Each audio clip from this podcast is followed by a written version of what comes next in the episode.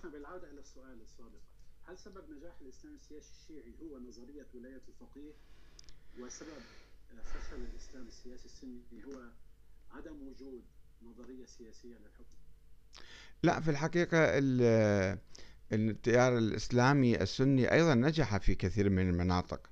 يعني آه، إذا أخذنا التجربة الوهابية هم نجحوا في إقامة آه، دول منذ قرون يعني ثلاث تجارب حتى الآن.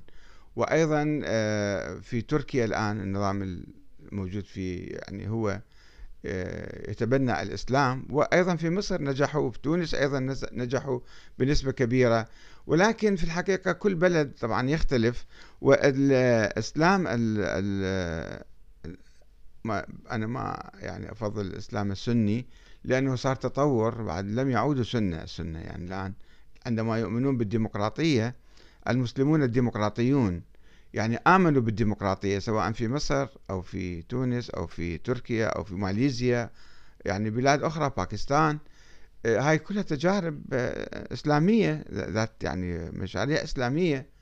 لماذا ننسى باكستان مثلا؟ باكستان أيضا آه، دولة ديمقراطية وإسلامية في نفس الوقت. وحتى اسمها باكستان يعني الطهارة أو يعني الدولة الطاهرة. ف لا يعود إلى أنه ذولا فشلوا لهذه الأسباب وذولاك نجحوا لهذه الأسباب. لا لأنه إحنا نشوف مثلا التجربة في العراق متعثرة الآن وهي تجربة شيعية.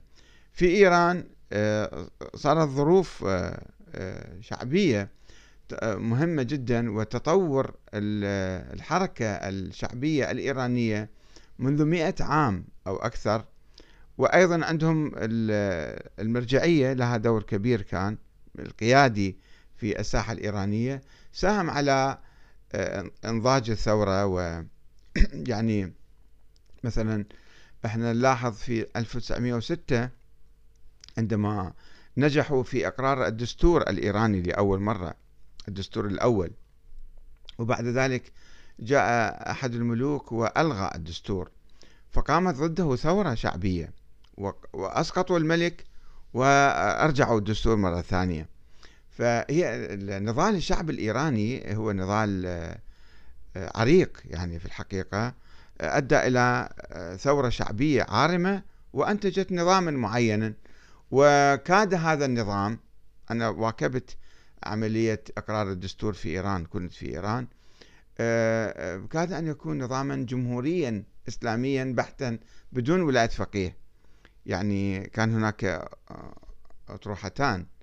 تروحها تقول أنه نقيم يعني نظام ديمقراطي آه، جمهوري وعندنا رئيس ينتخب ورئيس وزراء يعين وهو يكون القائد العام للقوات المسلحة رئيس الجمهورية.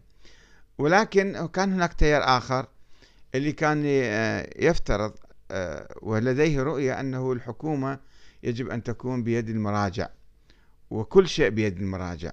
حتى مجلس الشورى يكون خاضع للمراجع. رئيس الجمهورية يكون خاضع للمراجع.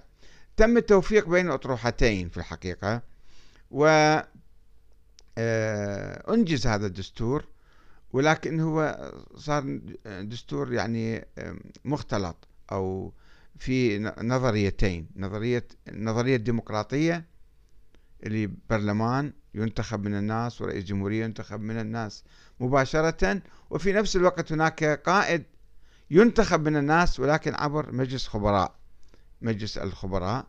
والآن الصيغة في إيران حسب آه، نظري يعني غلبت صيغة المرجعية أو ولاية الفقيه على الصيغة الديمقراطية.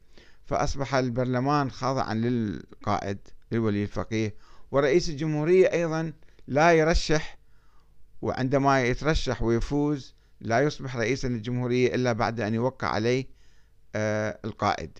فالنظام الديمقراطي يعني تقلص لصالح نظرية ولاية الفقيه. يعني هل تسمونه الآن نظام ثيوقراطي؟ ديني؟ لا ليس ثيوقراطيا. لا أسميه ثيوقراطي لأنه حتى القائد هو ديمقراطي يعني ينتخب بصورة ديمقراطية. ينتخب عبر البرلمان عبر مجلس الخبراء اللي هم 88 عضو ينتخبون من الناس مباشرة وهم أكثرهم رجال دين يعني معممين أو مجتهدين. وهذه الصيغة اللي موجودة صيغة دستورية وافق عليها الشعب الإيراني. فهي هو نظام ديمقراطي أساسا. يعني حتى آه، لا يوجد عندما نقول ثيوقراطية يعني ننسب آه، الشرعية إلى آه، إلى الله تعالى أنه هذا يستمد شرعيته من الإمام المهدي مثلا أو من الله. هذا ما موجود في الدستور الإيراني. لا يستمد القائد شرعيته من شيء أعلى منه إنما يستمد شرعيته من الشعب مباشرة. مباشرة أو غير مباشر يعني. فهو ليس نظاما ثيوقراطيا هو نظام ديمقراطي ولكن بصيغة أخرى يعني بشروط معينة وبصفات معينة. شيخنا بالدولة الإسلامية نظريا نعم. أين موقفكم من تطبيق الحدود الجنائية وتعارضها مع المفاهيم الحديثة لحقوق الإنسان؟ نعم. هذا يعود إلى كل بلد يعني اجتهادات المسؤولين في كل بلد وظروفهم وظروف المجتمع و يعني هناك اجتهادات عديدة حتى الآن هي في الجمهورية الإسلامية مثلا متوقفة لا تطبق بهذه الصورة. يعني في البداية يمكن حادثة حادثتين طبقوا فيها ثم توقف العمل فيها نظرا لاجتهادات معينة. وفي الدول الأخرى باكستان وغيرها أيضا لا أو تركيا أو مصر أو شيء. يعني هذه مسألة يعني أن لا نفهم الشريعة الإسلامية فقط في مسألة الحدود. الشريعة الإسلامية هي العدل العام بالمجتمع. هي توزيع الثروة بصورة عامة. هي القضاء العادل المستقل. هي الحرية للناس. هذه الأشياء الكبرى في الإسلام إحنا نتجاهلها البعض يعني يتجاهلوها ويركزون نظرهم فقط على مسألة الحدود اللي هي أساسا أيضا في التراث الإسلامي موجود. ادرأوا الحدود بالشبهات. يعني الله ما يريد بسرعة يعني نقطع أيادي الناس ونجلدهم ونقتلهم وكذا. فيقول ادرأوا الحدود بالشبهات. والشبهات قد تكون شخصية وقد تكون اجتماعية كما يرى بعض الناس. بعض العلماء ولذلك لا يلجؤون إلى تطبيقها بهذه الصورة الحادة يعني.